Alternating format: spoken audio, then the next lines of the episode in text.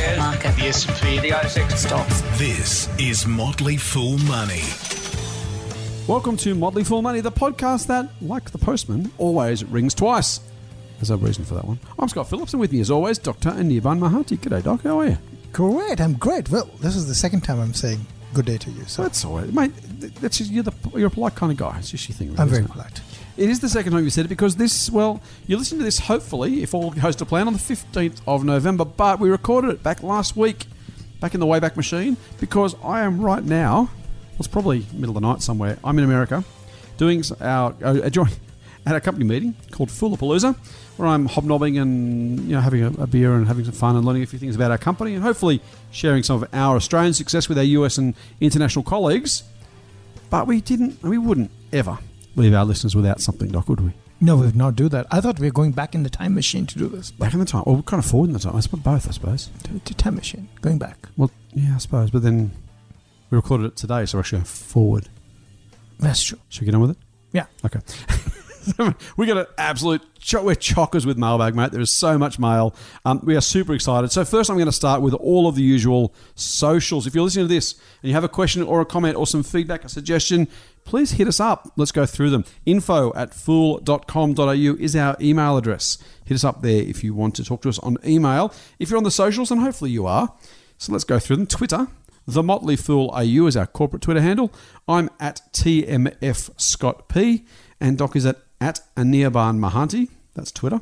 On Facebook, you hit us up at the Motley Fool Australia, or I'm at Scott Phillips Money, or on Insta if you're a fan of the good old Insta. If you love your food photos and your Finspiration or Fitspiration, whatever it's Fitspo, isn't it?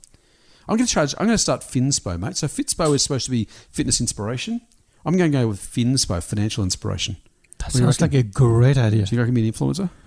Um, maybe. I mean, I, I, I have You no. don't sound sure. I have no idea what Instagram. I don't do Instagram. I don't do out. You're Facebook. missing out. Yeah, I stay out of. It's all about the gram. yeah. It's all about the gram. I, I stay out of the Zuckerberg enterprises. All right, so hit us up on Instagram at the Motley Fool AU or at TMF Scott P.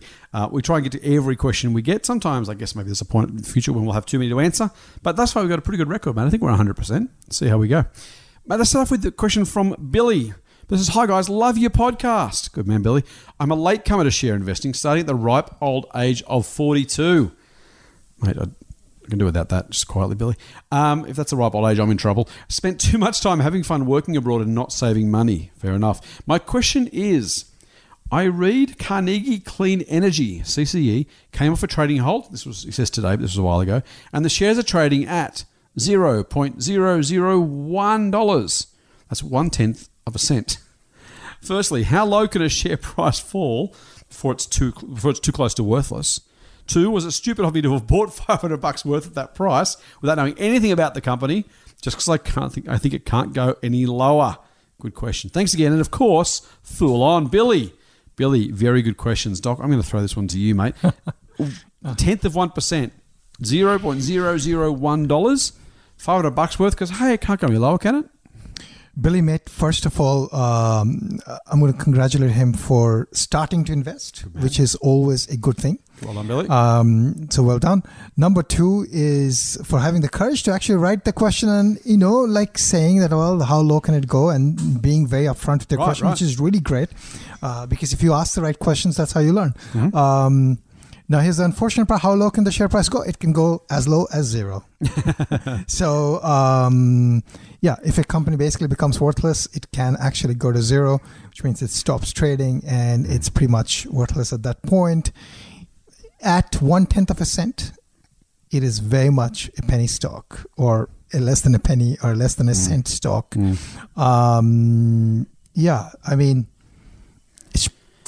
I, I mean, is it a good decision to buy? Yeah, I mean, you could buy for five hundred if you think it's going to five hundred dollars. If you think it, it at that point it becomes a punt hmm. in the sense that it a company that's trading at that stock price typically is, is trading at that stock price because people are really worried about its future. Right. Um, can it turn itself around? Maybe it can. I have to, you know, I haven't looked at the company to know whether or not it can turn it around. If it turns hmm. around, you hmm. you could make some money off it, but that's really a punt, not really an investment at that stage. So, yeah, that's my two cents. Yeah, I think it's a good point. Like, I don't know the company well either, um, Billy. So I'll, I'll add a couple of things. First is that companies that are that cheap also run the risk of actually being delisted simply because the share price of the market cap is too low. And so, what you don't want to end up with is a company that gets delisted by the ASX. You'll still own those shares, but you may find it very, very difficult, find it impossible to find someone to buy them from you. So, that's the first thing. Second thing is, I think, you know, 0.001 effectively what you're doing is bought yourself a lottery ticket, right? And that's kind of okay as long as you see it that way. Um, now, spending 500 bucks on a lottery is probably not a great idea, so I don't know that you want to necessarily do that either. Um, but at some level, you know, I mean, guess, doctor, how much lower can go? Well, can, everything can go to zero, right? Whether the shares are 30 bucks or 3 cents, if they go to zero, you lose 100% of your money no matter what price you paid. And that's really, really important. It's kind of a bit counterintuitive, but it's relevant here. Um, was it stupid of you to board it? Look, I, I, don't think I think you could I don't think you can say you're investing at that point. As Doc said, it's pure speculation and kind of closer to gambling than investing. If if that's your thing, go for it. Um, the reality is, most of these companies that are in that range probably won't do particularly well uh, over extended periods of time. So that's why I'm at lottery, lottery tickets, right? It's kind of a very, very, very low chance of making a decent amount of money. And if that works, great. Uh, very, very decent chance that it won't do any good, unfortunately. Motley Fool Money. Financial advice for real people, not trust fund hippies. Sign up for the newsletter at fool.com.au forward slash triple M. Next question is from Philip, mate. Philip says, Hello, gents. Love the podcast. Thank you, Philip. Do you reckon he just said it because he likes us? Or Oh no, I think he genuinely means it. you think? Yeah, I just trying to get the question on the podcast. No, Okay. people Well, don't say these things. uh, We never ask them. You'd be surprised. Yeah. Uh, he says, Hello, Jess. Love the podcast. My wife is pregnant with our first child. Congratulations, Philip, and your lovely wife. I hope you uh, the pregnancy goes well, and I hope you're looking forward to a healthy baby boy or girl. Um, if you do end up having a boy, I think Scott is a wonderful name, so feel free to think about that. Or Anirban is also fine. Uh, not as good as Scott, but you know, I, I think calling your son Scott is probably a good idea. That's not what you're writing about, though. You want to ask for baby names. He says, uh, I want to set up an investment that we and our families can periodically add to during their life. Two questions. What investment or group of investments would you choose for a term of about 20 years? The other question, what is the normal way of structuring this investment?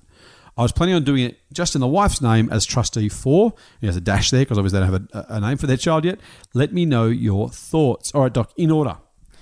20 years, what investment or group of investments should Philip and his wife and their family choose for their pending little one? Well, I mean, if you're going to be investing with a long time horizon and you want to not uh, be actively looking at um, what those companies are, then your natural choice really would be to invest in what I would call an exchange traded funds or ETFs. Um, lots of options there, but you know you could invest, you could partially invest, you could you could invest in um, uh, put some of the f- funds in an ETF that follows the Australian market, put the rest in an ETF that follows everything ex Australia. That's one option. You could follow, you could invest some in Australia and then invest some, say, in the NASDAQ ETF, which basically gives you exposure to the biggest tech companies of the world. Um, something like that is, is a passive instrument, uh, which is really useful because you could periodically add money to it, not worry about individual company specific issues, and just ride the the tailwind of good things over Mm. time. Um, with respect to structure, I mean, I don't know. I mean, a couple of different options. Uh, We have a family trust, and that is one way in which you can invest for the entire family. Uh, trusts don't die; people die, or trust lives longer than people. so, so and as long as you have a will and um, uh, I guess uh, process in place for managing the trust, then I think that's a pretty handy way of doing it.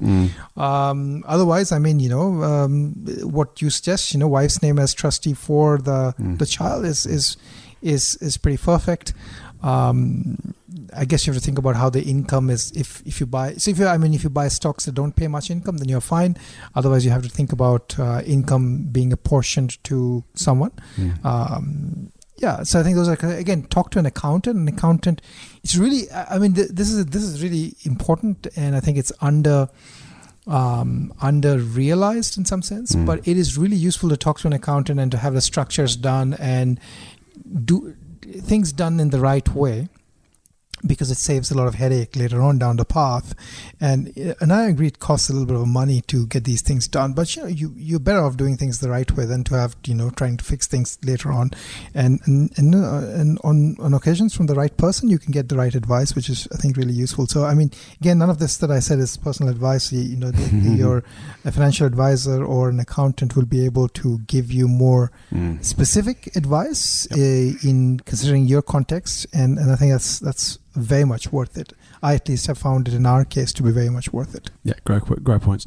Uh, I, I can only echo. uh, So, if, if, Phil, I guess it depends on what you want to do with your investing. So, if you're looking for an investment you can make now and not have to worry about for 20 years, then Doc's point about an ETF is probably the only reasonable way to go, or some sort of long dated listed investment company. The reality is that if you don't have to watch the stocks regularly, and you can, by the way, so there's a whole different way you can do this, but if you want to sort of have something you can buy now, add to regularly, then an ETF is almost your only option. I mean, there's every chance that maybe an Apple or maybe a I don't know, uh, a Woolies or maybe a BHP are around in 20 years' time and maybe they're bigger and better than they are today. But at some point, you may have to decide you want to sell or you need to sell because value or price or something is not, you know, no longer attractive enough. Um, so at some point, you know, either a selection of blue chips you don't have to worry too much about or an ETF.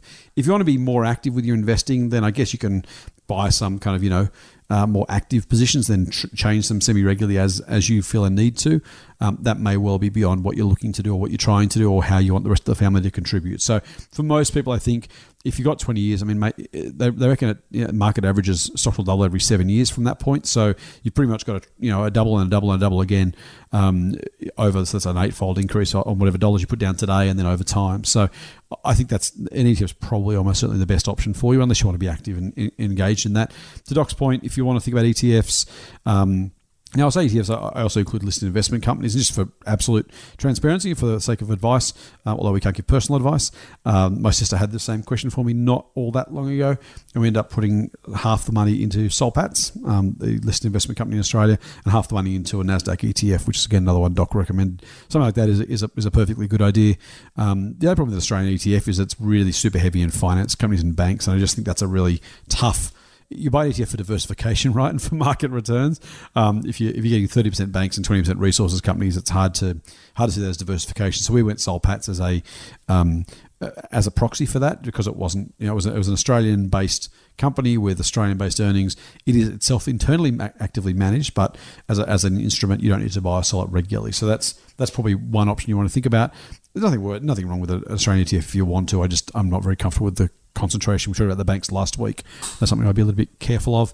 Um, in terms of structure, some thoughts. Doc again has nailed it, but um, again, please do see an accountant. But from what I've been told from my accountant on a different context, but the same question was you need to make sure three things are the same. It needs to be clearly in the child's name, as trustee for is fine, as long as it's clearly that way. The dividends have to be when they're received, going to the child's benefit and the child's tax file number has to be on the account. Those three things are your best way to ensure the ATO treats the assets and the investments as your child's. Um, it's a really cra- like, this is a really really suboptimal problem for parents, right? And it was done because people before us, you know, someone always screws it up for everybody else. In this case, what was happening was people were pretending that assets were in their ch- children's names, uh, and therefore taking advantage of a of the tax uh, tax free a threshold for everybody in the family. So if I had, if I had six kids, I could have them all with a twenty thousand dollar tax free threshold, and I you know I could make one hundred twenty grand in, in dividends before I paid a single cent in profit.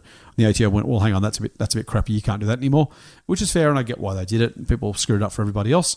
Uh, but now we're stuck with a suboptimal solution. You will be you will be taxed highly for dividends above. I think it's six hundred bucks odd a year, doc. I think from Yeah, memory. there's a limit to it. Yeah. Um, now, that's going to be okay for a little while. Towards the end of that period, frankly, it, it may hurt depending on how well you do and what whether your companies pay dividends or not and how big they are. So be a little bit mindful of that.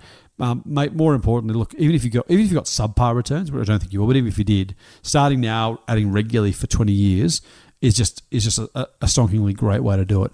Um, and so I think that's you know it, you're doing a fantastic thing um, on behalf of your soon to be born child. Congratulations and thank you.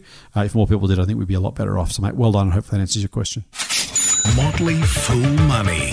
For more, go to fool.com.au forward slash triple M. Doc, we got a question from Jason.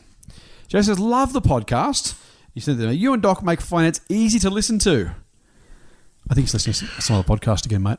we seem to be getting people who give us compliments that we don't deserve. I I'm find. not. Yeah, I don't know. I mean, maybe I make things really easy. You do. Well, you do. That's yeah, true. I, mate. I do that Not definitely. Not me. I mean, Maybe that's what he, maybe he's being polite.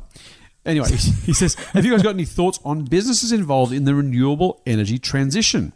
For example, Genex Power, who are developing a renewable energy hub in North Queensland. Now, we get questions like this semi regularly. So, the broad, the broad kind of classifications themes, and this one, renewable energy or an energy, is, is kind of a, another uh, sub theme we had a lot of questions about. Um, I have, I have, I have some thoughts, but I'll, I'll let you go first. Thoughts on investing in renewable energy transition and companies to invest in? So okay, I'm going to answer this more generically. I mean, investing in themes as such is hard, largely because if if a particular if you want to invest in a theme, then you probably want to take a basket like approach, right? right? So I'll give you an example. If you want to invest in um, inside a payments sector, mm. you want to find a bunch of companies that sort of fit that payments sector theme, and then you're going to invest in that, right? If you want to invest in a certain part of the fintech sector, then you want to find a bunch of companies.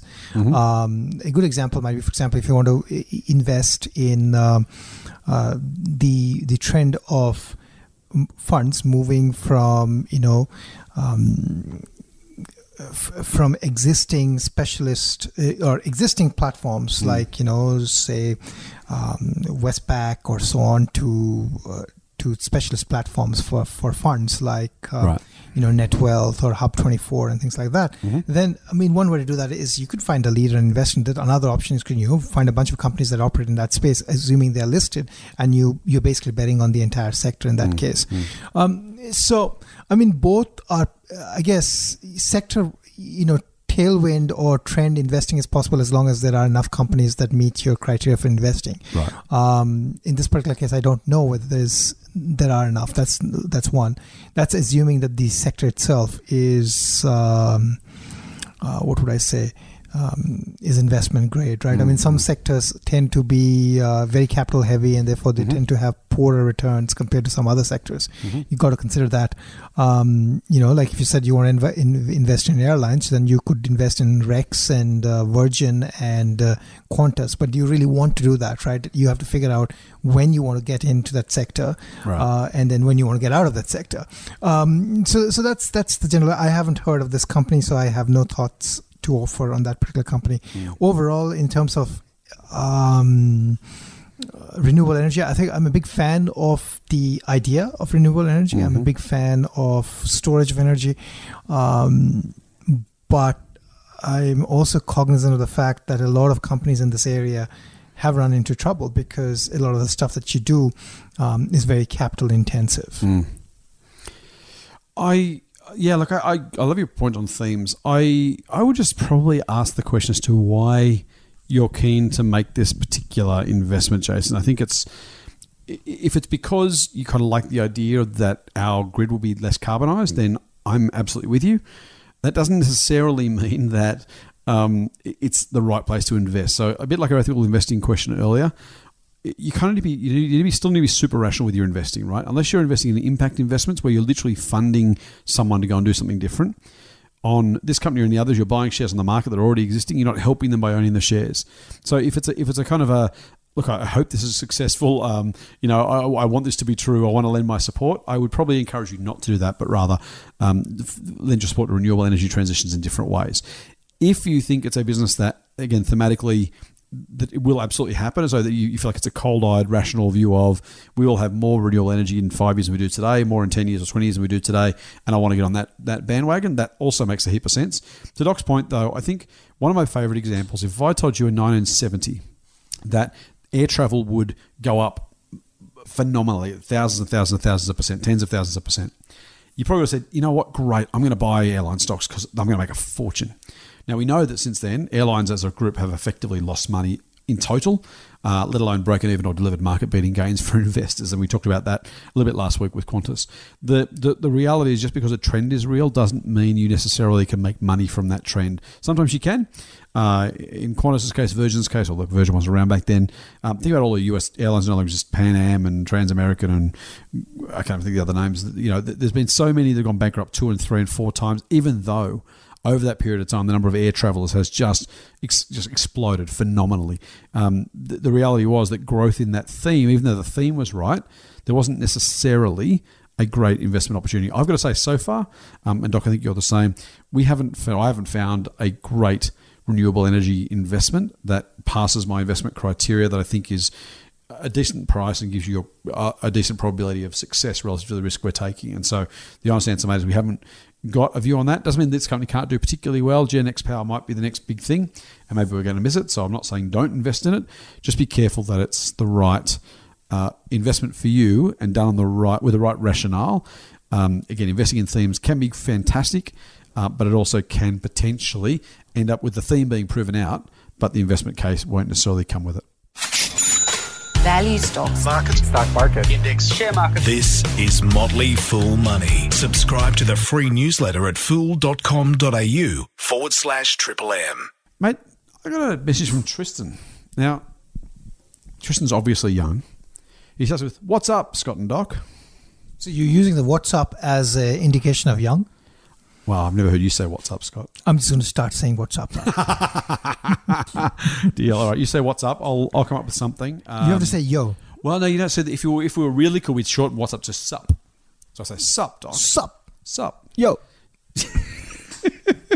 We have absolutely proven ourselves as to be not members of Gen Z. Um, he says, she says, love the podcast. I'm from England, but I live in the US and have loved my visits to Oz, Sydney, Perth, Dunk Island, Fraser Island, Monkey Mia, etc. How good's that? Tristan, glad you enjoyed Australia. Just wondering, does Australia have any conglomerates that give you exposure to that side of the world? As I'm looking to add something, and if not, what is the closest thing? Kind of like you can buy Berkshire and get exposure to a wide range of the US, or something like Alibaba gives you exposure to many dividend businesses in China or Asia. Keep up the great work and keep doing double mailbag in all caps because that's what the cool kids do when they're trying to be trying to add emphasis these days. You put it in caps. Double mailbag. Double mailbag. There's no real audio version of that. Maybe I should have to yell. Double mailbag. That- that's one way to do it. Full on, Tristan.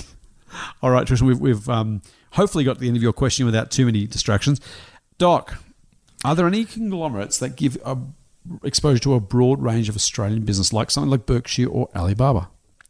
Tristan, mate, uh, first of all, thank you very much for the question. Thank you for actually writing to us and hearing us in the US. That is fantastic. Sup, Tristan? That is what's up. Um, and now, with respect to, well, I don't think anything is as broad as Berkshire. Is Berkshire is really, really broad. Yeah. Berkshire is also one of the largest businesses on the planet. Yeah. Um, It's so probably the largest diversified business on the planet, I think, too. it's probably the largest conglomerate, Yeah, right? Um, the closest thing we've got to Berkshire, the mini Berkshire of Australia, would probably be Soul Patts, uh, which we just talked about. Another reference to another. So Washington Soul H Pattinson. Um, is like a mini Berkshire. They are you know, they're Warren Buffett fans. They um, they ma- they hold significant holdings in a bunch of different businesses. They have got interests in, I guess, some private businesses as well. Maybe Mhm. I'm not sure. Uh, they also are an ETF owner or ETF provider or something like that. Uh, not not not ETF, but something similar to ETFs. They- They have an ASX 200 type of fund as well, right? Don't they? They invest in ASX 200 stocks and they do own a share in a fund manager. But fund manager, yes. Such, yeah. Okay. So I mean, that's the closest they have. They have a long history of delivering outperformance Mm. over like they're one of the oldest stocks listed on the ASX, I believe. Uh, Second oldest, yeah. second oldest, so pro- probably about 100 plus year of record and uh, market uh, beating returns, and they pay a dividend. Um, so yeah, that's the closest thing I can think of. Um, if you want exposure to Australia, uh, whether it gives you diversified exposure to Australia is a good question. I don't think it does. Um, yeah, and and that's probably the downside if you if you're looking to exposure to Australia specific. Yeah, I think that's right. Doc's dead right. Uh, Soul is probably our our largest traditional investment conglomerate in a, in a, in a world where conglomerates aren't particularly cool anymore. Uh, Berkshire and Soul may well be the last of a species, I think, to some degree. Uh, But again, Doc's point, there is not a lot of diversification there. So, bit, uh, well, I mean, there's a lot in one sense. Um, they own everything from their own internal property trust through to a stake in a coal mine, through to a stake in a pharmacy wholesaler and a telecommunications company. So, I mean, that that is yes, broad diversification, um, but not not equal diversification in the same sense. that there's not a lot of access to some other categories or other sectors in the market. So, it kind of depends what you want. If you're looking for, uh, Tristan, if you're looking for a, a business that gives you kind of something of everything, then Soul Patts isn't it. Is probably the, the, the other than ETF is the I think probably the most obvious single purchase that gives you access to a conglomerate like structure. Wesfarmers is probably the other. Wesfarmers is less con- uh, is more concentrated than than Soul Patts, particularly after having sold the core spun off the Coles business. Um, it's largely an industrial conglomerate now with a bit of mining, a bit of chemicals and fertilizer and bits and pieces. So West Wesfarmers is probably the other one. Um, otherwise, you've got ETF options. And again, maybe to Doc's point, depends on what you want exposure to. Um, as I've said before many times, the ASX is, is massively overweight mining and resources, uh, mining and finance. Now, for what it's worth, if you're investing from overseas, you actually might want that extra exposure. And so, ironically, for international investors who want more access to finance and mining, uh, an Australian ETF might actually make more sense than from someone here at home who can only have that access. If you're looking to add something to it, that may be what you're looking for. So hopefully that makes a bit of sense, Sam. An ETF or Soul Patts, maybe maybe Wesfarmers, probably the best options. Real money advice from real people. Not just a couple of dicks with a Porsche. Get more at fool.com.au forward slash triple M. Doc, next question's from Sam. Sam says, Morning, lads. A question for the podcast. Good idea. That's what we're here That's for. a great question. He says, I'm a shareholder of Costa here. I've taken an absolute bath of late. Share price has lost around three quarters of its value in the last year. Currently raising capital and offering shareholders one share for every four owned at $2.20. Would you consider this a buy? I believe in the fundamentals and the strategy of the company, but have already tried to catch this falling knife once. Is it a management issue or an untimely run of weather business conditions, in your opinion? Now, again, we can't give personal advice, but what would you be telling Sam, Doc? Well, you know, here's the problem with Costa. So when the Costa, I think its first downgrade, I thought, geez, this looks good. This is a good price. Then it did its second downgrade, and I thought, geez, this looks, uh, you know, maybe all the bad news is now out, um, and the price looks good. Um, uh, no, hindsight is really an obviously great thing to have. So the problem I think with Costa was, um, Costa was was at, at one point was really expensive for basically being a fruit fruit and vegetables company right so you're selling commodities which have commodity prices and the stock was priced at that time for a lot of growth uh, without de-risking for the commodity that's easy for me to say in with the full benefit of hindsight because you know we've had I mean, with a consider context, right? We've had drought, we've had some, they've had fruit fly problems, they've had other issues. Um, so, the, in a way, you could say they've got a lot of bad things happen simultaneously. Um, again, that's easy to see in hindsight. Very hard to, uh, very hard to know a priori. So, I mean, it's been an absolute bloodbath. It's you know one of one of my favorite things is if you're buying a company which has commodity type exposure and has got debt, you've got to be extra careful. And I think that's basically what I think. If you have debt, but the debt is depend is not dependent on your earnings, then that's one thing.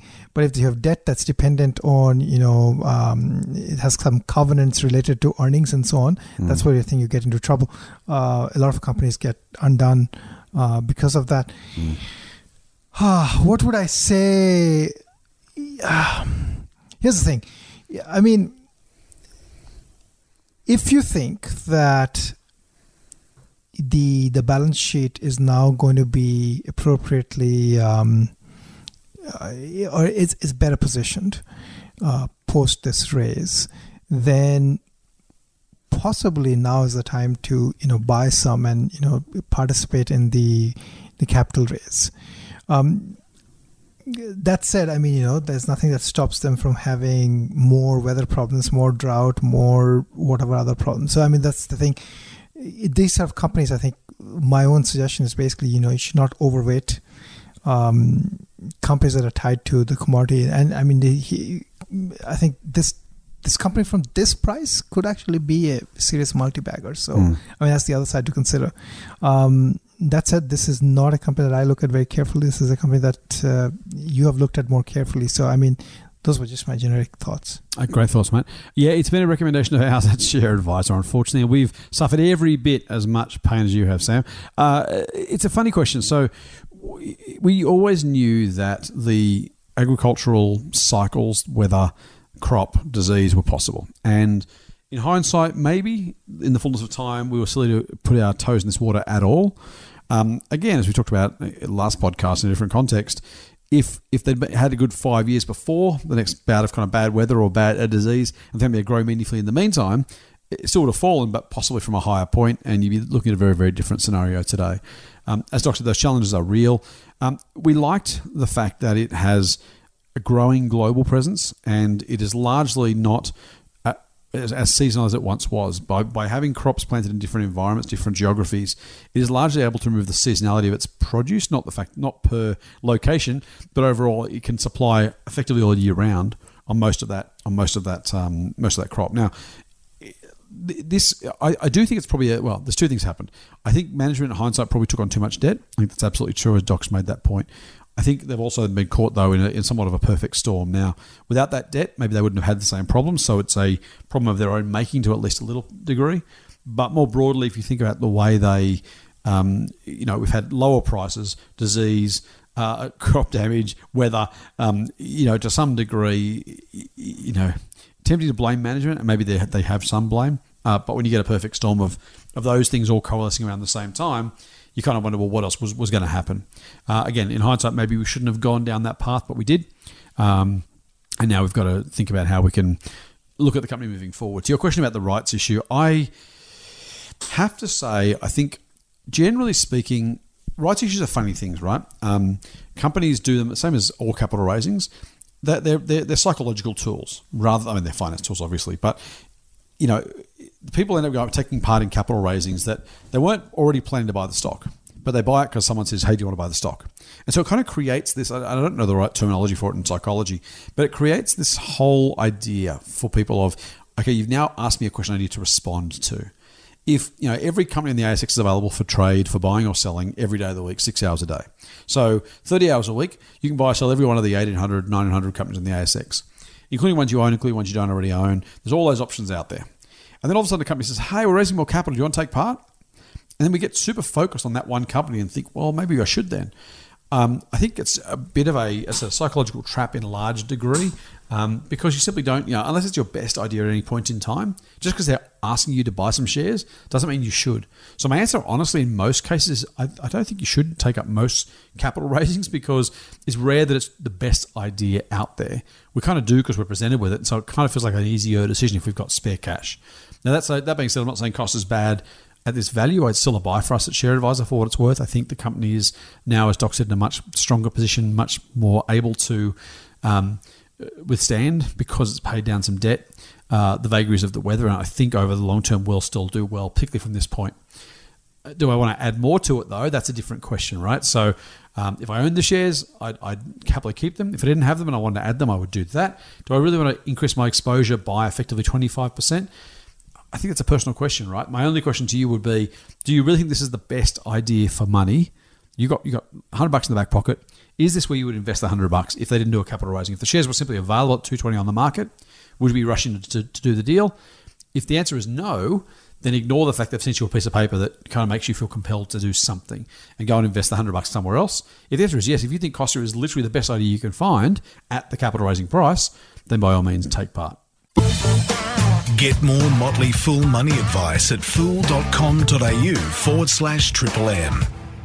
Mate, our next question is from Boise, who's a somewhat regular correspondent. He says, G'day, Scott and Doc. Thanks for the brilliant podcast. Plenty of great learning shared and a few laughs along the way. Do you think he's laughing with us or at us? Um, no, with us. With us? Yeah. Are we laughing? We can laugh. Okay, we'll laugh. Well, thank you, Boise. Uh, he says, looking to access the US market, good man.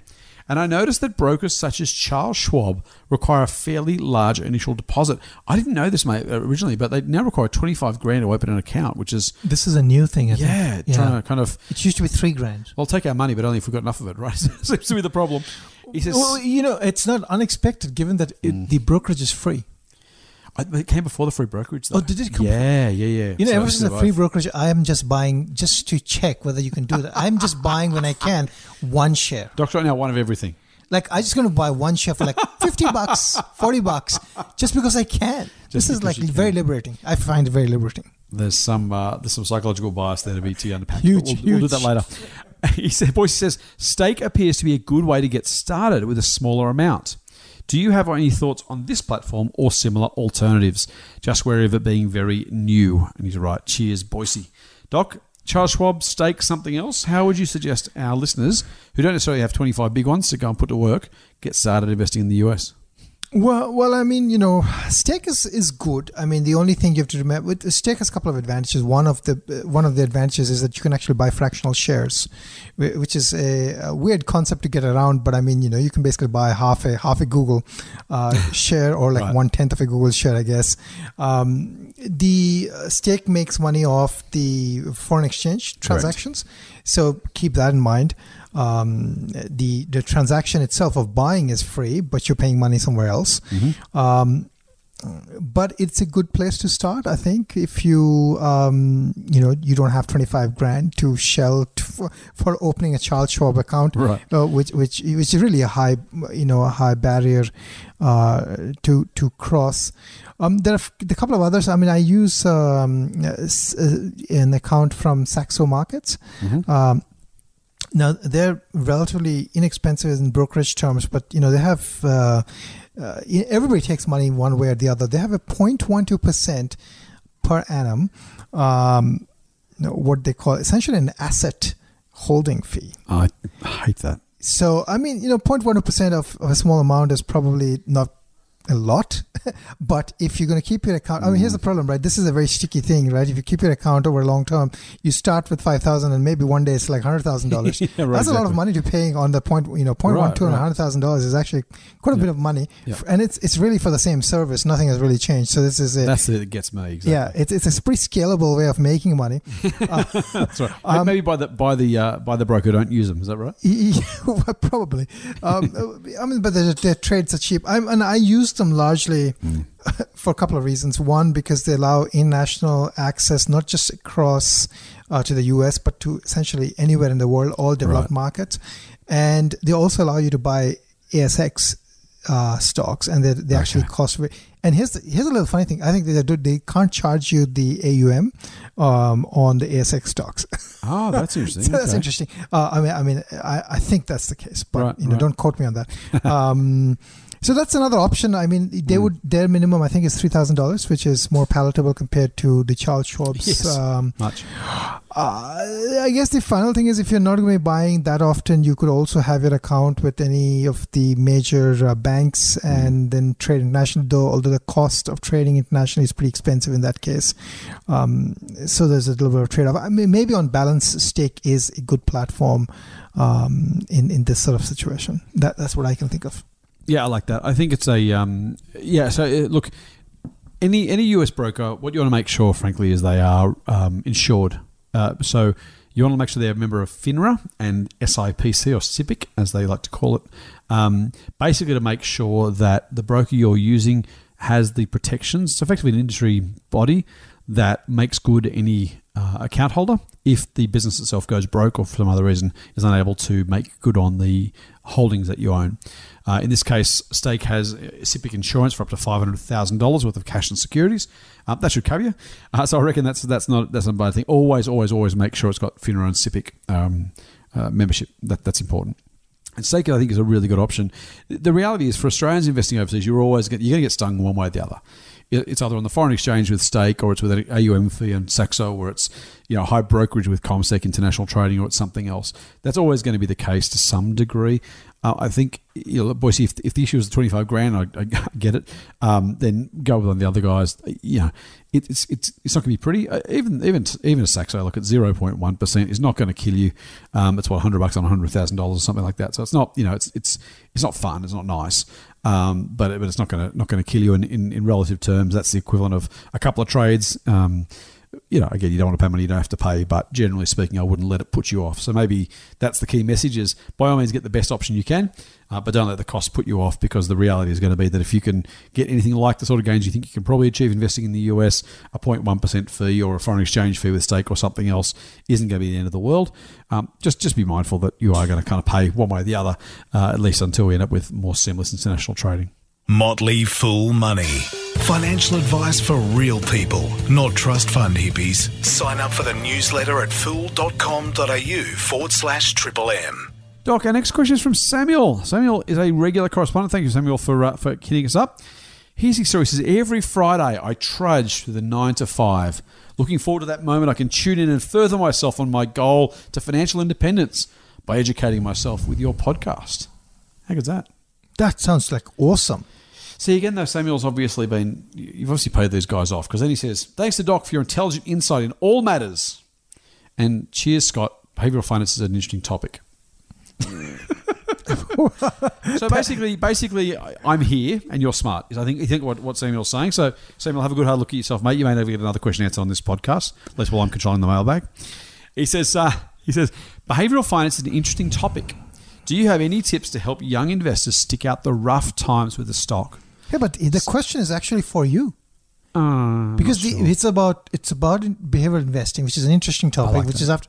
So I mean, I just got the intelligent insight, but actually the question is for you. You, you like you're on a roll here. I'm not Scott. sure it is. I'm not sure it is. Depends on the punctuation. Anyway, he says specifically, bad things are currently happening with the stock that you chose, but your investment thesis for the long term has not really changed. You just mistimed your entry point, or at least that's what you tell yourself. That's a really good question from Samuel. It's one of those ones that, uh, you know, I, I, I'll, I'll have a go at this one first, mate. You can, you can jump in. Um, uh, look, I think the first thing, Samuel, is it's so easy to think about. Um, investing we talked about context a little while ago i think that that's this is the most important part of of how you think about investing right? We talked last week about WiseTech went from 17 to 38 then back to 26 or so. Uh, depending on what, what price you look at what point you look at you can say well i made a fortune or i lost a fortune or i didn't buy or i could have bought or i wish i'd bought. Uh, or you know the human mind is just super super unevolved as i've said lots of times to be really good at investing the best thing you can do, mate, is be absolutely convinced with the investment thesis you're making. In fact, the best way to ride out the tough times is to actually be okay before you get there. Now, that seems a little bit kind of counterintuitive, or at least not very helpful, particularly if the tough times are already happening. But the more you believe in your investment thesis, and you already mentioned that you, you feel like it's still on track, then that's that's the best defense you've got. Because if you think, look, this is a great business, I expect this business to be meaningfully larger in you know, five or ten years' time. Everything in the business is working well. So corporate travel is a great example, right? I own shares. It's a recommendation of ours. We own it at the Motley Fool. It's uh, you know the, the short attack came through a dozen or 12, 12 months or so ago, uh, and the shares fell from high twenties to 18, 17, the nineteen that kind of price. Um, at that point, you know it, it- that hurt a lot. It hurt me, hurt our members, um, and it felt really crappy. The the what I confronted, what I comforted myself, I should say, with was organic growth was still 20, 25%, or total growth was still 20, 25%. The business was still doing everything it said it was going to do. This was simply a bit like Doc talked about with tech last week, just one of those cases where the share price had changed, but nothing about the businesses. There was no reason to believe the business itself was any different to what it was previously. And again, the same as those tech stocks, and this is probably another good example of, uh, you know, whether you're looking at you know corporate travel or, or, or software as a service the, the long term story is all that matters. And if you can be, the more confident you can be with your thesis before you buy, the greater the chance you've got of sticking it through.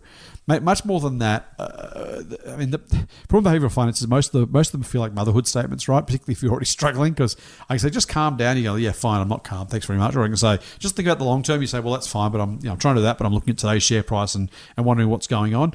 Um, uh, it's a hard one, mate. I, I, I wish I had a better answer for you. Um, I think honestly, you just need to think to yourself, you know, do I like the company? Do I like what it's doing? Do I feel good about its long term? And if you do, then you've just kind of try to resign yourself to the fact that um, you know this is it's like surfing a wave, right? It's going to be a a bumpy and and, and kind of uh, somewhat uncomfortable circumstance sometimes.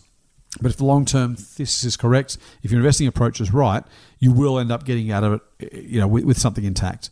The only other thing I'd say before I throw to Doc is history is a great teacher, right? And so grab anyone who's listening, Google Google Vanguard index chart and click on the PDF, and you'll see 30 years worth of stock market history. And as I said before, you, you can't see the 87 stock market crash anymore. Some of us are old enough to remember that. Um, it, it you know, that, that's fallen off the chart because we're now 30 years past it. But it, it, when, when, when that was still on the chart, you could almost not see it. You had to really look hard to see what was at the time a fundamentally, hugely disruptive event.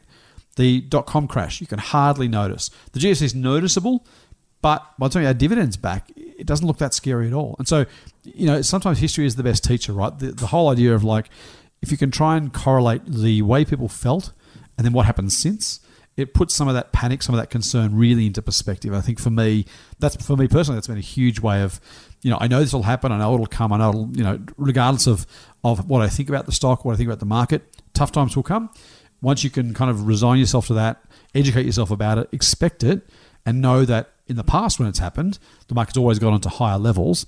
That's a pretty compelling way to think about investing for the long term. All right, Doc, over to you. What do you got for me? I actually got nothing really to add to that. I think you covered everything. Yep. Revisit the thesis. The thesis doesn't look right, and you know, think about the long term. Motley Fool Money. For more, go to fool.com.au forward slash triple M. Doc, I see our listeners think I make jokes about our podcast and our, our comments we get from our members. And I kind of do. But I've got to say, our, members, our listeners don't make it easy for me. So here's a question from Damien. And, I, you know, here we go. Hi, Scott. First time caller, long time listener. I love that, Damien. Thank you for the talkback reference. Uh, for those of a certain age, you will remember that. Uh, that, that was the, the staple of talkback radio for many, many years. So, Damien, thank you. He then says, I listen to you guys waffle whenever my wife is not around. So again, I'm not sure how offended I should be by that. Um, his wife's not there and we're waffling. On the flip side, he wants to listen to us, so maybe there's something positive to take. If I, if I, if I grab a kernel of positivity, Damien, I think it's that. Damien says we're early 40s with a young family, two mortgages on two properties in Melbourne, and balance on super about $300,000 combined. We want to invest outside of this and want to know your thoughts on slightly negative gearing between one and two hundred thousand dollars of borrowed funds against the home on a diversified range of stocks. The loan horizon would be ten to fifteen years. Any thoughts appreciated? Is it too late for wishing a foolish Christmas? No, it's not, I mean, Well and truly before Christmas, mate, so you've got him well. Lots there, Doc. So, early 40s, young family, a couple of small mortgages on two properties, and balance of $300,000 in super combined. So, in a pretty good position. Now, we have a you have your view in particular on property. I've got a view on property. But he's saying they want to invest outside this. Should they slightly negative gear some borrowed funds against the home? I assume this is probably the personal home, but in any case, it doesn't matter. On a diversified range of stocks. What do you say, mate? Ah, okay. So, uh, Damien, uh, good day to you. Um, number one, I think I'll say is whatever I say, this is a very, very high level general thought. Um, again, you have to really like, I mean, you have to consider your circumstances here. Um, so, v- some very general thoughts. I think, like, the uh, the mortgages, I'm guessing they're investment properties, and that looks like a pretty low amount, so very conservatively geared. It looks like, Yep. um, which which is great, I think. And here here's the thing I would say about borrowing against the property. So I don't know, for example, how much um, mortgage you've got on your current property, right? And I don't know how serviceable that debt is currently. Um, this is where it becomes very individual. So my rule of thumb, this is what I use, which is I think ultra conservative, is um, I want the mortgage to be serv- serviceable on one income. So we have two income family. I need it to be serviceable by one income. That's my level of comfort. And why is that, mate? Well, it's just a very simple reason, right? I mean, you know, uh, stuff happens, right? You know, if one person stops working for whatever reason, something happens in the family, one person can't work, one person just dies. I mean, again, you have insurance that's, I guess, going to pay for stuff. Again, insurance is very important for that reason. Um, I just feel more comfortable that way. That it gives me a lot of flex, and the and the, and the, you know I, I realize by taking that sort of approach, I I'm not being as aggressive I I could be, but I, there is a flip side to that. The flip side is that if you know if downturns, bad things, you know recessions, stock market, you know pullbacks, these things happen, and the ability to act when others can't or others are panicking is extremely powerful. It gives me um, a lot of uh, mental comfort, and it also makes me feel that I'm more in charge than I probably am, Right. which is very helpful uh, to maintain a, uh, to maintain the cool. So I'm, I'm putting this out largely because this is how I do things. Now, from a very practical standpoint, if someone has um, a lot of the mortgage on their home actually paid off, or the money is basically sitting in their offset account or something like that, I think it makes sense to actually take that money and invest it. Uh, largely because interest rates are like what you could get a home loan for um, less than 3% today. Right. Right. So if you can get that, I mean, you know, maybe one thing to consider is to refinance your house and then, you know, have it have um, uh, have have an interest rate that's really low and have a uh, have a payment that is really um, affordable, and and still you probably land up with some cash, and you're probably likely to be ahead if you take a long term view um, by investing in productive assets um, in the stock market. So I think I think that really can work, but I think again you really need to consider dynamics. So that that's something worth considering. I wouldn't I wouldn't rule it out. I like that. Borrowing is really tough. Like, Buffett's got a line that says leverage is the only way a smart guy can go broke. And I think that's the problem. Whenever you whenever you include leverage in any of these decisions, it, it, incre- it just increases the straight out risk, as you've already said, Doc. That, like that's that's the unavoidable reality. And uh, I think it's another Buffettism. To, you know, he basically you never want to go back to square one. You know, you're in your early 40s, you've got yourself in a pretty good position. If you found yourself having to go back to square one, starting again in your 40s, that's very different to being able to capitalize and grow on what you've already got. So I think that that's that's always the the concern. Now I've got to say, and, th- and this is also hard, right? So people will then be saying, "Well, listen to this doc. Well, we, we can handle it. We can, we can do it sensibly and safely." And you know what? That's for most people, that's right. Um, I've always used the example that um, you know if I said, "Well, some people don't." Use it well, and you know, every time there's a, a big market fall, there's margin calls, and people are wiped out. And they say, yeah, yeah, well, I wouldn't do that. I'm, I'll be more conservative. And, and it's kind of like, as I say, 90% of us think we're above average drivers, right? so we all think we're going to be the exception to the rule. And maybe we will be, some of us at least. But depending on how many people are listening to this podcast right now, there's a decent chance that at least one person here gets wiped out by, by taking on some debt, even if others don't. Now, maybe you're that one person, maybe you're not. Do you really want to take that risk for you and your family? I think that's the open question you to, to resolve for yourself, as, as Doc's already said.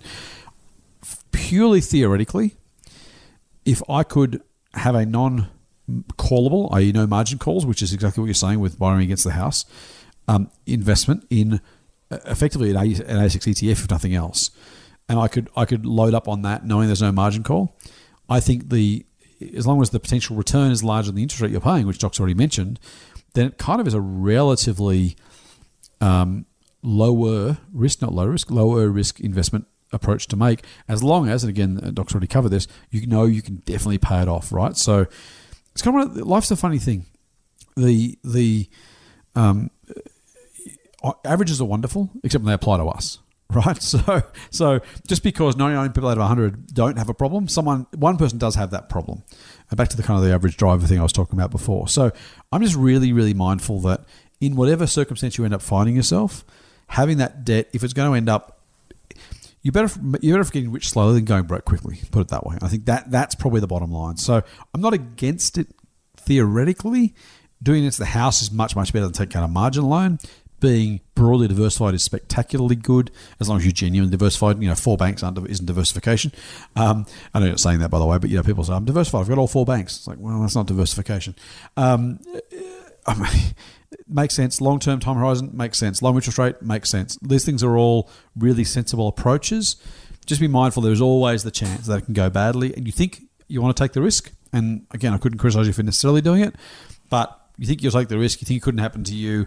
It's going to happen to somebody, and I hope it's not you guys. So just just do me a favor, be a little bit careful, and make sure you don't, with all the best of intentions, even even super sensibly. Circumstances are circumstances. Life happens value stocks, market, stock market, index, share market. This is Motley Fool Money. Subscribe to the free newsletter at fool.com.au forward slash triple M. Finally, Doc, we get one that doesn't, doesn't have a backhanded compliment to me. All right, okay, let's do nice. it. About, about time, I would have thought. All right. Gavin says, Hi, Scott and Doc. One for the awesome podcast. Thank you, Gavin. This How- is like, this is just a, this is a, it's a, it's a thing saying the podcast is good, nothing about us. I think you are the podcast, aren't we? No. No? Wouldn't matter who was here? Well, like, I mean, Will is the podcast. He makes That's true. Will gets all the credit. That's probably fair, actually. All right. So, Will, Will, well done. Uh, Gavin says, How come great businesses like Berkshire, for you, Scott, and Apple, for Doc, have such large cash piles sitting around? I've always thought these piles are there so the company can be agile and snap up a bargain acquisition, invest in R&D or something along those lines. However, it's been years now and these cash positions are just getting larger. In personal finance, if I had a large cash position in my saving account getting a horrible interest rate, that is poor planning, and my money would be better invested elsewhere. What do you think Berkshire and Apple are waiting for? Seems to me if I was to buy either Apple or Berkshire, I would be in essence partially investing in a fixed interest cash position alongside the rest of the business. Great podcast and full on. I love this question from Gavin. You are I love it. you are allegedly an Apple fan. I, I, I've heard. I don't mind Berkshire. So much cash, mate. What's I'm going going to on? answer this question Go with, with, uh, because I think we were talking about this. Actually, this You is a great co- uh, question, Gavin. I was uh, making a comment that uh, actually Apple is a better cash allocator than uh, Berkshire. Oh dear, oh dear. Um, and, and the point is, so, here's some You've lost con- all credibility now, dude. um, huge category. So I think you know Tim Cook as the CEO of Apple is probably one of the most underrated Oh, CEOs in big go. tech. Uh, this is an opinion. This is a minority opinion that nobody agrees with, but that's fine uh, because those other people don't own Apple stock, so so they're missing out, which is which is also fine, which is their choice. Really, you know, you don't want to make money, then that's your problem. Um, but but anyways, put, putting those those uh, those that humor aside, here's the thing with Apple. There was a lot of free. So Apple has been generating between fifty to sixty billion dollars of free cash flow. That's basically flows through to the uh, the cash balance Mass lot of dough. um, every year. It's one of the uh, most cash generative businesses that I know of. Um, and one of the problems with U.S. tax legislation has been that profits that are sitting abroad, there, there were some taxation issues with that. So basically, double taxation issues. Um, and Apple and many other tech companies and many other actually U.S. companies that are multinational have been lobbying for the tax laws to change, which only has happened Right. recently. Right. So uh, Apple, once Tim Cook became CEO in 2011, in 2012 they basically started um, a dividend and a buyback program, uh, which is you know, and and the buybacks are interesting because they're they're basically a form of dividend, but they're a form of dividend being paid to long-term shareholders because what you're effectively doing is you are taking out the shares from circulation and effectively you're getting a larger pie of the business, and therefore if you're a long-term shareholder, you get the benefits of essentially being a long-term shareholder and assuming that earnings are growing in the same time period, uh, this really works in your favor. This is important largely because uh, in the United States, unlike here, there's no frankings and things like that. So there's no other mechanism by which you can benefit from a lower tax, I guess. Um, and you get the lower tax benefit from effectively being a long-term shareholder. Um, so, so I really like the buyback approach. So I mean, so what Apple did initially was they started borrowing money against the cash that they had uh, offshore, and then they started using that for a massive buyback program. So it's one of the largest buyback programs that has been around uh, in recent times. Um, so Apple's cash pile has actually steadily been decreasing. The problem for Apple is that it's got such a phenomenal cash generative machine that you know they buy back shares, they pay some dividend, and again more cash gets added. But now net cash after debt sits at less than I think ninety billion dollars. You know, so it's it's steadily decreasing. Apple has said that its goal is to be essentially cash neutral, um, which means it probably you know have some cash, but they don't want to have cash on the balance sheet. This is not a desire that they have, and that that cash, excess cash, is going to be returned back to shareholders. is an awesome situation for long-term uh, shareholders. Um, at the same time, you know, this, the company has optionality. It has been investing. It has all these different type. You know, uh, Apple TV Plus has started. I've started watching some shows. The you know at least the initial few that I've watched are really good. So I mean, they're spending the money on launching new business lines. They're investing in R and D. Um, Apple is a very frugal company. This is something that you know you really need to study Apple to understand. It's very frugal. It does not. Its largest acquisition for a trillion dollar company is a three billion dollars acquisition of Beats, which really gave it the Beats line of products plus the Apple Music as we know it today. Apple is very very selective in what it buys, and it only buys things that has a cultural and a tech fit. Um, so it does not buy for you know so-called synergies and things like that. Apple makes a lot of. Apple last year spent about seven hundred million dollars or so in acquisitions, but you know for a company of its size, it's really small. Or actually, five hundred million dollars or so. Um, so I, I think you know Apple, I think is doing the right things in terms of capital allocation.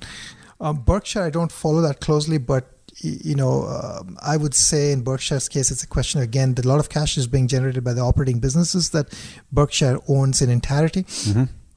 And Warren Buffett is having a hard time investing, and he should just give the money to me, and then I'll I'll invest all the money for him. Um, I mean, you know, Berkshire's largest stock position is Apple, actually. So I mean, maybe he should have just bought more of Apple shares uh, when he started buying, because you know he'd be sitting on a lot of capital gains right now.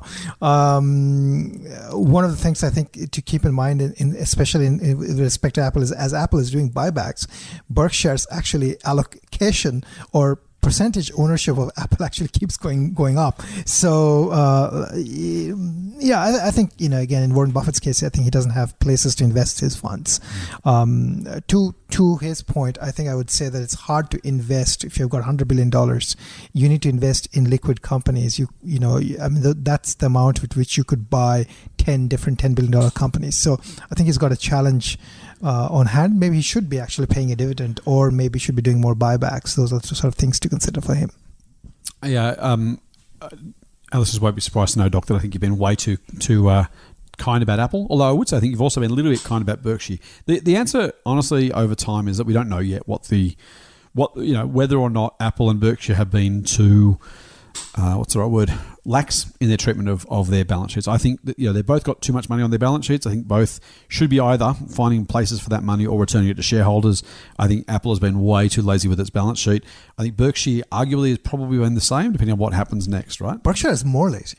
Apple, Apple has been actually actively doing something about no, it. I'm not talking anywhere near enough. But anyway, the, the, the, and that's what I mean about the answer. I think what happens bias, next, right? Very big bias. No, no, no, no. It, well, it depends what happens next. So that's my point. So if if Berkshire can find a 100 billion dollar business to buy that ends up giving it value and and that was worth having sat on the cash for five years, then it will be a good deal. If Buffett still can't find it in another five years' time, then we can look back and say absolutely Buffett was asleep at the wheel, not doing more with that cash when he should have been doing it in 2019. He's going to just buy another Heinz, which is going to be probably a disaster. Well, I think so. what we don't. I mean, he, he wants. To, he doesn't want to buy Heinz. He wants to buy something private. So what he's looking for is a whole business purchase that he can bring into the Berkshire family without having to buy listed shares. Or he doesn't want to buy listed shares. He wants to use that cash to buy a big, wholly owned business. Um, Mars has been talked about a lot. I think it's too big for Berkshire to buy. Um, Hershey's another one in the, in the chocolate space. Uh, you know, if I said if in five years' time Berkshire's got two hundred billion dollars on the balance sheet, then it then it's waste of money. It should have, as you said, Doc, either been paying a dividend or buying back shares or finding some other way of reinvesting that cash. You. You can sit on cash and get subpar returns for a short to medium period of time as long as when you eventually spend that money, you make money. If there's another GFC, which I think is probably some sort of decline is what Buffett's waiting for. If you can go and buy something for you know cents on the dollar, buy uh, pick a company. Uh, what can I think of? Nike for half price. Well, then it's been worth sitting on that money because the returns you're going to get, you know, when you could have been investing something else is going to be well and truly worth it. If you can't or you don't, then that's going to, in, in hindsight, have been a waste of time and a waste of money. I think that's the thing we don't know the answer to from either of those companies just yet. But I do think that having that that quantum of cash is almost unconscionable if they can't subsequently find a decent use for it. They're simply, as as our questioner says, having earning earning nothing on that cash, effectively nothing on that cash while it sits around, or management twiddle their thumbs in both cases. I think it's a, it's a really really good question. It's something I, Gavin, hopefully both Tim Cook and Warren Buffett will show me that I was too harsh, and they will find ways to use that money in a really shareholder friendly way. Tim Cook is still ahead of Buffett here and has more oh, uh, and has the ability to buy the same businesses that Buffett can. So I think, in my point of view, I think I'm going to give Tim Cook the credit here and Buffett the thumbs down. I'm surprised, Doc. You've never ever said how great Tim Cook is or how terrible Buffett is before. Well, Buffett, I mean, there's, there's, basically no reason to own the Berkshire stock unless you want underperformance. I mean, it's the whole reason to own it is to basically buy underperformance. Well, I mean that, that's the that's the what's next question, right? Like, I mean, it's all, investing is always what's next, but at the moment, that that's absolutely that's true. like a ten years of underperformance. Basically. That's right. Well, no, ten years, but yeah, that's right. Yeah, no, you're yeah. right, and, that, and that's I, and I, I would almost bet that barring a a sort of um, a tail event. Mm yeah, right, another right. 10 years of underperformance. Well, and nobody, I mean, nobody should be investing thinking there's going to be a tail event, right? Because, oh, I mean, I mean, and, and, Buffett, I mean, the tail event might, Buffett might just die. He's like 90, right? Um, so, I, I mean, hmm. I really think Buffett's allocation is really questionable at this point because, I mean, if you are investing, like, I mean, we would tell no one to invest like this. And I would give no credit to Buffett if a GFC like event happens because nobody knows when that happens. And I am pretty sure Buffett also does not know when a GFC is going to happen. I think he's so waiting for I, a GFC, but he's waiting for decently priced assets. But that's not going to happen, right? How is the decently uh, priced asset going to show up all of a sudden in a low interest rate environment when the whole world is at a low interest rate? What makes him think? What makes him a genius compared to anybody else to think that he's going to get half price assets. He's not going to get them. There's just no way he's going to get them unless a tail event happens, which does not make him a genius. Is I you don't, think, to, you don't have to be a genius, but you if you're however, however you get you're entitled to get credit for market beating returns however you get them. if Buffett's able to get market beating returns, he hasn't for 10 years. Like, I mean, his record for 10 years is pretty appalling, right? It's not appalling. It's pretty appalling. Not Like, I mean, you know, even close I mean, there's no reason to own the Berkshire stock right now, in my opinion. It's got stoogey, leaky moat businesses. It's got these high PE multiple companies like Coca Cola that he owns, and it's got a lot of lot of cash. Yeah, there we go. That's my Berkshire whinge. No reason to own Berkshire. And That's somehow, my and somehow Tim Cook's hundred billion dollars is okay. yeah. Tim Cook is fine. I'll let our listeners decide that for themselves. How about we move on? Let's move on. Wait have a cold shower and then we'll come back. Real money advice from real people. Not just a couple of dicks with a Porsche. Get more at fool.com.au forward slash triple M. All right, mate. Back back on the straight and narrow. Question from Edward, who sent us a message both on Instagram and Facebook, just to make sure we got there. So thanks, Edward. Appreciate that. Not our Edward, by the way. Not not um, Ed Vesta. That, that's was exactly what I was thinking. Is it, is it our Edward? So we and this is a question that's similar to uh, similar to some previous questions. I sent my hey guys, love the podcast. I have a question about my portfolio. I'm 22. Thanks for rubbing it in. And when I first started investing a couple of years ago, I used a broker, and he swayed my portfolio into a very bank heavy portfolio. I've been thinking lately, and especially now after your latest podcast, about what a good uh, bit of uh, about a good bit of general advice you may have. He's asking for, as I own three of the four major banks. I've always been in it for the long term, so I never thought of selling. Any ideas for a similar person in a similar situation? Cheers and full on. I think Edward's saying, what do we think about owning three of the big four banks in large swathes, mate? Is what I think's happening. You've already said this so many times today, right? I mean, this is the most repeated advice of the day, or pretty much not even no? not really advice. I blame but, you. I blame you. But it's the fact, right? I mean, so the broker has basically done exactly bought in the ETF. Well, I- that's the thing, indirectly. right? Yeah, they, they used to say no one gets fired for, for buying, Buying IBM. I reckon that's- no, that's no, no broker loses business by assisting people buy the banks, right? Well, how could you, you know, even, even if they go, like, well, everyone else is doing it. I just did the right thing. CBA, uh, ANZ, Yeah. and uh, Westpac. Probably those are the. I would even take a guess. They're CBA, Westpac, and ANZ. Probably. And probably poor NAB got left out. I uh, look. Uh, I, if you're 22, I don't think you have much business owning the banks. Quite honestly, I, I, maybe they'll do okay. Um, maybe they won't. I don't see how they are the businesses most likely to deliver market-beating performance over, frankly, doing uh, not doing, um, uh, frankly, Edward, the, the next 45 years or so you're invested for. Um, banks will be okay. Uh, I reckon you can do much, much, much better. So uh, we can't give personal advice. I don't know. The other thing I would say, by the way, is, is if you're going to add money regularly to that account, you may not need to sell anything, right? Because the banks become smaller portions as you add more money to something else. Uh, but I would hate to think that by the time you get to 30, you've got a decent chunk in the banks. I just, uh, I, you know, in the in the realm of things that are likely to beat the market over the over the long term, I, I, banks are in the bottom second bottom quartile for me. Doc?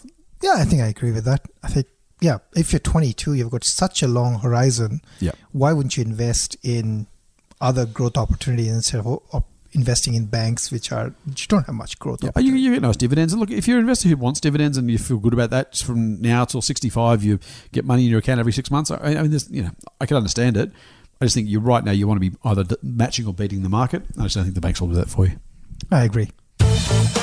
Get more Motley Fool money advice at fool.com.au forward slash triple M.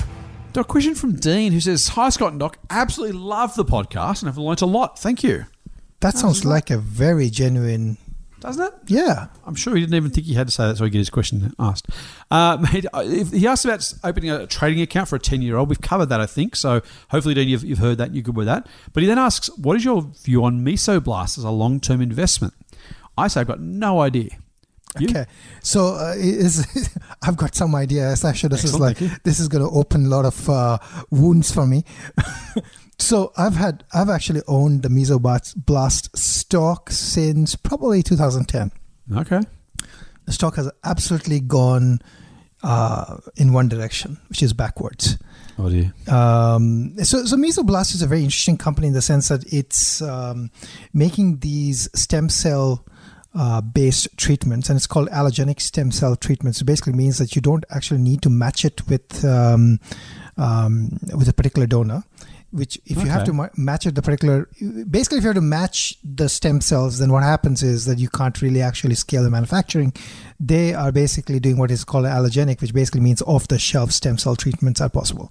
Oh, that's cool. um, and if this thing's like, here's the thing with mesoblast like which is actually true for most biotechs if this thing succeeds this is uh, it's, this is a big deal right? But the path to becoming that big deal Mm. is full of potholes, rocks, falling off the cliff, and pretty much everything possible has happened with Mesoblast. Right. Um, uh, Mesoblast back in the day in 2010 or 8 or 9, I forget exactly when, had a huge deal that they um, that they had signed uh, with a company.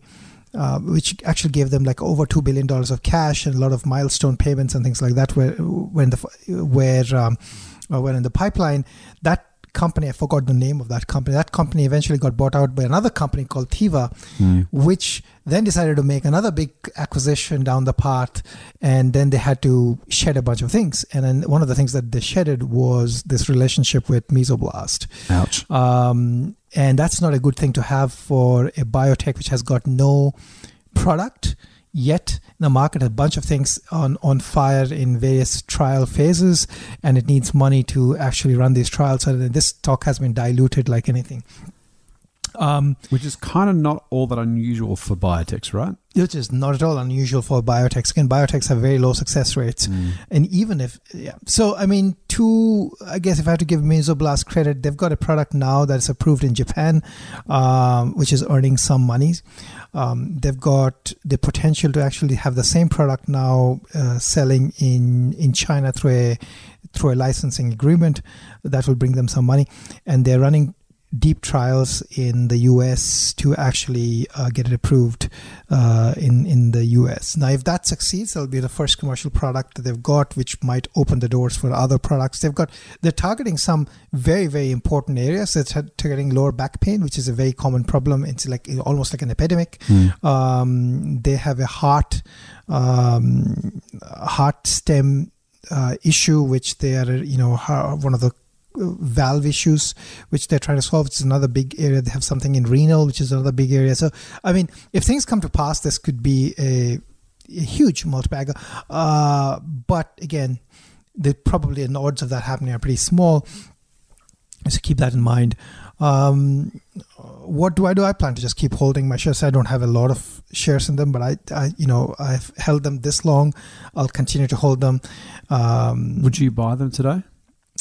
If I had no position and if I had a like you know if I had no position in Mesoblast and uh, I, I'd I'd call it it's worthy of buying and they've had got some decent reports or decent progress of late. Um, so I would consider that if you have a small portion allocated to speculative investments if that's what you do then it's worthy it's it's a good speculative bet but it's a speculative investment in that sense. It's it's it's yeah, like I mean, the things that can go wrong with Mesoblast is very different from the things like we talked about, like for Costa, right? Costa Right, things that right. can go wrong, you kind of know. Yep. Mesoblast things that can go wrong are in many ways unknowable as well. So, Right, uh, right. but the upside too is huge. Yeah. If, if things so, I mean, you know, if you if you have no position, this is worthy of a speculative position in my view. Um, how big is really up to people. Mine is really tiny uh, relative to my Mm. portfolio. Um, I'm just going to continue holding it. Like again, like when I buy biotechs, I really buy them, and then some of them go to zero. Like I mean, that happens. Consider yourself warned. but it Yeah. could go well. Yeah. Mate, we made it. Did we made it? We made it through our mailbag edition. Thank you very much for listening all this way. I will be back next week from the US. Doc will be back from Sydney still, but we'll be back in harness, in saddle. We will be back into it very, very soon. That wraps us up. But before we go, don't forget you can and you should subscribe to the Triple M Motley Fool Money podcast through iTunes or your favorite Android podcast app. If you like what we're doing, leave us a rating, give us some stars, let everyone know how dashing, handsome, funny, smart, thoughtful, humorous. We done? S- Scott is smart. No, you're intelligent. I'm just here. Yeah, but I'm saying the next time we're going to hear Scott Oh, smart. you like? You think? Yeah, I think so. I'm not sure, mate. I think Not they just did. You know, they're just playing with us. I think maybe they're trying to set us against each other. You're not going to break us up, you lot. That's enough. All right. Uh, don't forget, you can get a dose of foolishness straight to your inbox by going to fool.com.au forward slash Triple M. Triple M. That's it for this week's Motley Fool Money Mailbag Edition. We'll be back next week with our usual programming and another dose of foolish insight. Fool on. Full on. The Motley Fool and people appearing in this program may have positions in the companies mentioned. General advice only. Please speak to your financial professional to understand how it may pertain to your situation. Subscribe to the free newsletter at fool.com.au forward slash triple M. The Motley Fool operates under Financial Services License 400691.